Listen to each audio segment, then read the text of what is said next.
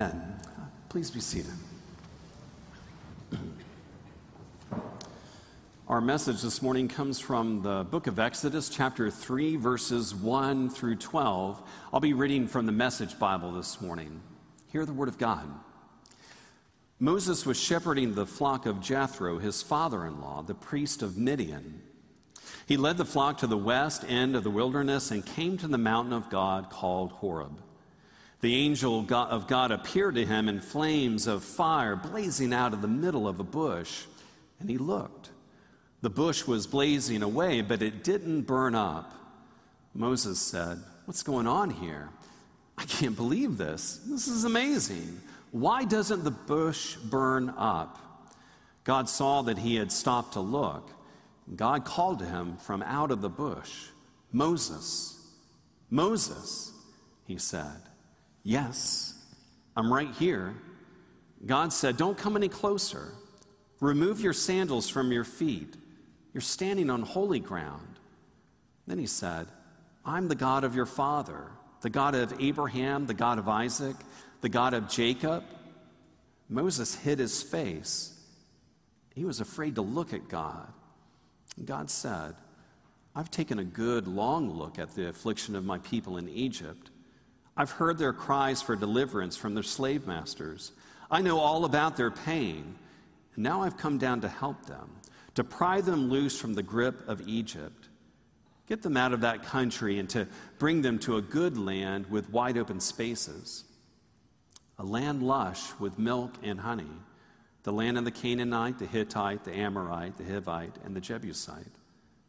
The Israelite cry for help has come to me, and I've seen for myself how cruelly they're being treated by the Egyptians. It's time for you to go back. So I'm sending you to Pharaoh to bring my people, the people of Israel, out of Egypt. Moses answered, But why me? What makes you think that I could ever go to Pharaoh and lead the children of Israel out of Egypt? I'll be with you, God said, and this will be the proof that I am the one who sent you. When you have brought my people out of Egypt, you will worship God right here at this very mountain. This is the word of God for us, the people of God. Thanks be to God. Amen. We're continuing our sermon series, uh, The Character of a United Methodist, and we've explored uh, what it means to love God, what it means to rejoice in God, and this morning um, we're going to focus on what it means to pray constantly. Yes. I drew that card to preach this morning. Um, I would say that when it comes to prayer, um, I feel the most insecure spiritually. I feel the most uh, humble. Um, I feel like I have the least uh, to teach you. I feel um, I feel like a teenager, you know. I, in terms of, uh, I don't think I recognized my own nose until I had a pimple on it. Um, you know, when we talk about the soul, where is the soul? Well, I don't think I recognized my own soul until somebody said, uh, Neil, would you pray? And all of a sudden, I trying to connect something deep with words and trust on the outside.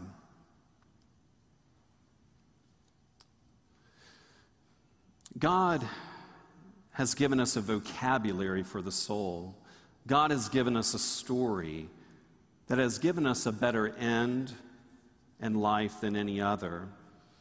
And John Wesley, who um, began this Methodist movement with God's help, uh, gives us such language for prayer as a means of grace he talks about grace as a, as a front porch, a porch where you and I begin to take notice of God for the first time. He talks about grace as a, a door to that house, uh, where we acknowledge what Christ has done uh, for us and is doing in us through the cross and the resurrection. He talks about um, grace as a fireplace and a hearth in a living room where we, we, we grow uh, accustomed to the warmth of God's love, so much so that uh, our characters begin to resemble that of Jesus. As I think about grace and that porch and door and house, um, I personally would say that prayer has got to be the driveway to that property, that driveway to the house. Um, I think Moses, uh, as he is, is shepherding uh, his father in law's sheep, he notices the driveway the moment he begins to take notice and looks in the direction of that burning bush.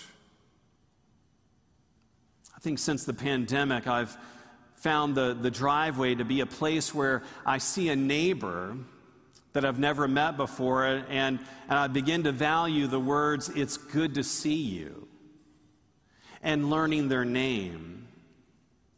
You know, a driveway is a place where you welcome people to your home.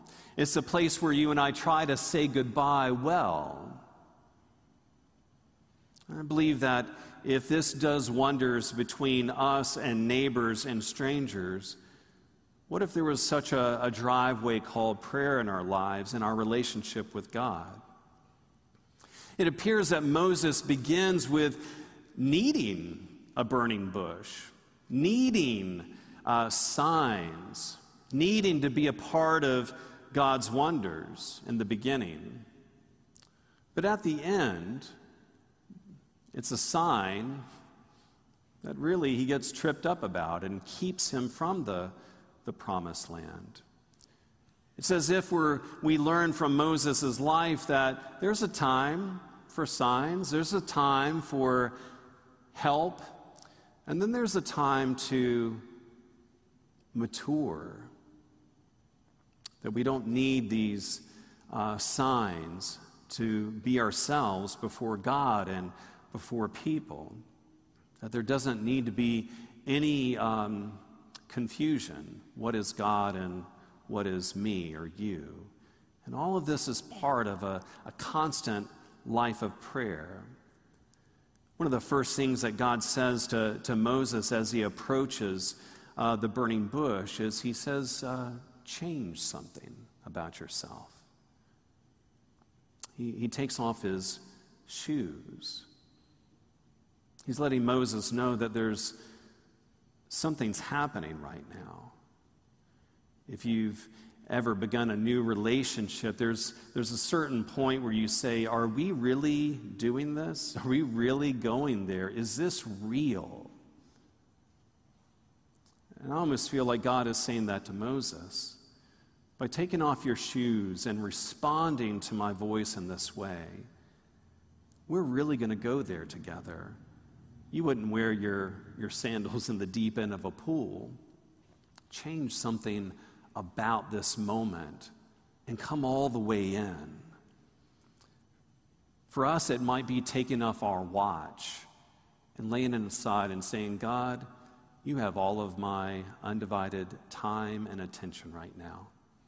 It might be us leaving our, um, our phone in the car it might be kicking off your shoes under your desk at work.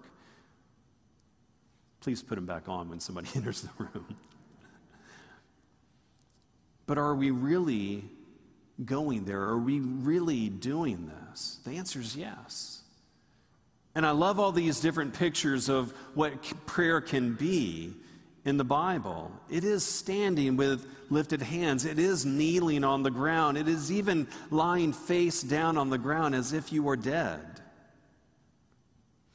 I was visiting with um, a friend earlier this week, and she has had bad news followed by the worst news, followed by even more bad news.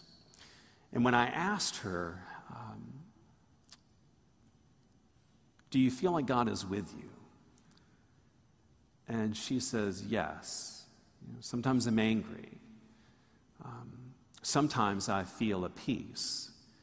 But what I always do is I talk to God as if He's sitting in the chair next to me.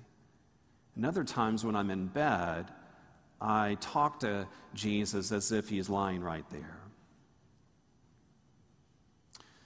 I've found that cupping my hands sometimes in my lap when I pray is my expression that I need you to fill my cup, Lord. I feel empty right now. I need you. In the 945 service, we light candles and we have kneeling pads. We see in the Bible that people are sitting and walking as they pray. We can pray with our eyes open or closed, with words or in silence.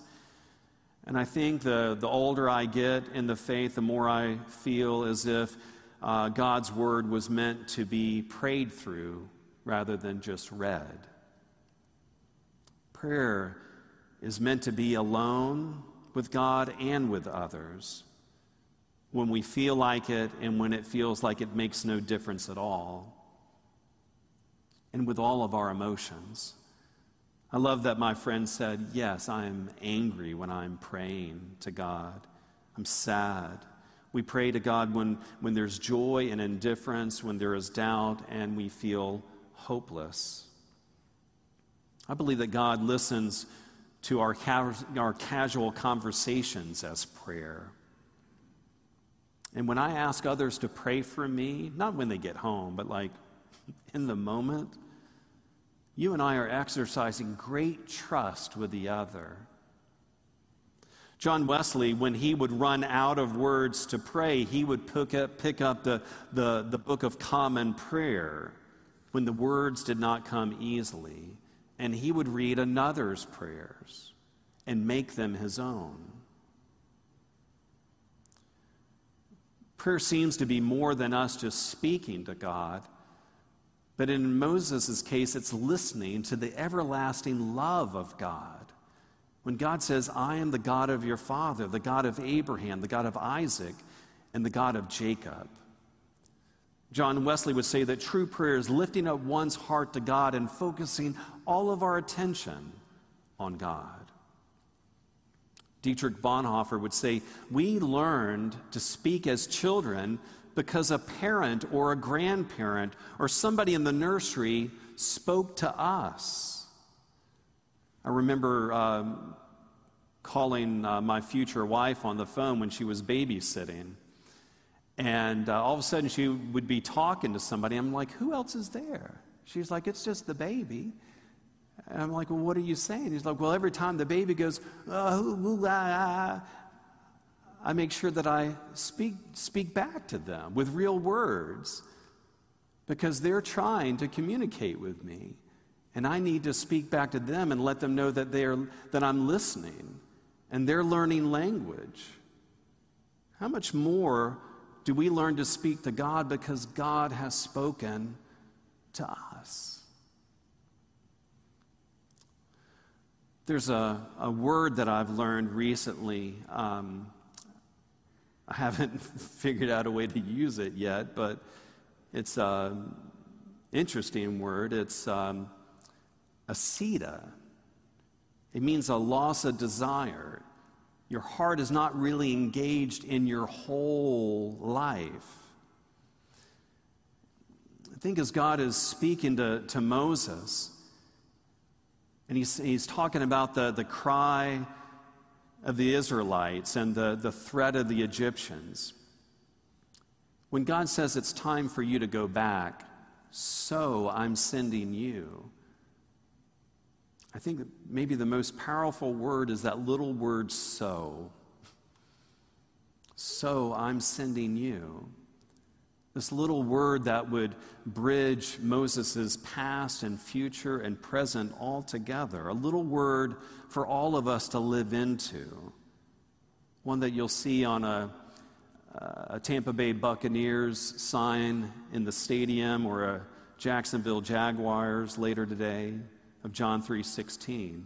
For God so loved the world, not us against the world not God against the world, us, and God so loving the world. Moses says in verse 11, What makes you think I could ever go back to that world? To go back to Pharaoh, to go back to Egypt? Why me? When you and I venture in a continued life of prayer, prayer that is constant, there's going to be heart homework for us. There's going to be something about our character for us to work on. Thank God, right? Because my children deserve a better father every day. My wife deserves a better husband every day. My father deserves a better son every day. You deserve a better pastor every day. I love what the, the theologian Paul uh, Tillich said. He said, When it comes to our character, there are moments, even in suffering, that interrupt our life and remind us that we're not the person we thought we were. It seems to carve through what we thought was the floor or the basement of our soul, and it reveals a cavity below. And then it carves through that and it reveals yet another cavity below. And you know what's at the that place at the very bottom? where our soul and our character meet. It's more of God's grace. When God says to Moses, You will worship me right here at this very mountain one day with the people of Israel, with all of his doubts, with all of his anger, with all of his hopelessness, and all of his insecurities, God is saying, See, there is more of my grace than anything else inside of you. Anything that you have said, anything that you have thought, anything that you have done, any place that you have been, anywhere you are going, even your very sin, there is more of my grace inside of you than anything else. That's a constant life of prayer. you and I learn how to listen, almost like that couple on the, on the road to Emmaus with Jesus, this hidden stranger named Jesus, who will explain to us the things that have happened and are happening, and how there's a whole new world waiting to be born, God's kingdom, for which you and I, N. T. Wright would say, are midwives for the kingdom of God to come upon the earth as it is in heaven. Let us pray together. God, we thank you for the, the gift and the grace of prayer that is greater than anything else on the inside of us. Your spirit at work, your word to pray through our relationships to live out. God, we ask this morning that you would meet us and give us that, uh, that cup of water that we need for the journey uh, to fill our hearts, Lord, as we lift up our lives in constant prayer. It's in Jesus' name we all pray, saying, Amen and amen. I invite you to stand for our hymn of faith and dedication. Uh, what a friend we have in Jesus. Number 526. As you're able, would you stand as we worship?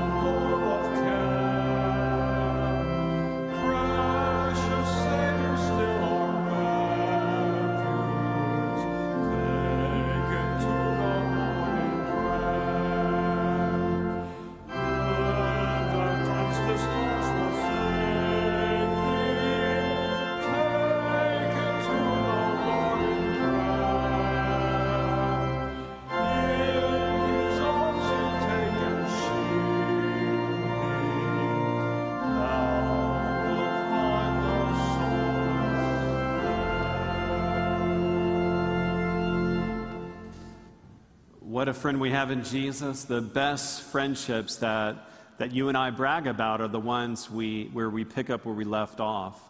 And so, whether that was this morning in prayer, whether that was two years ago, uh, whether it was last week, uh, you have a friend in Jesus.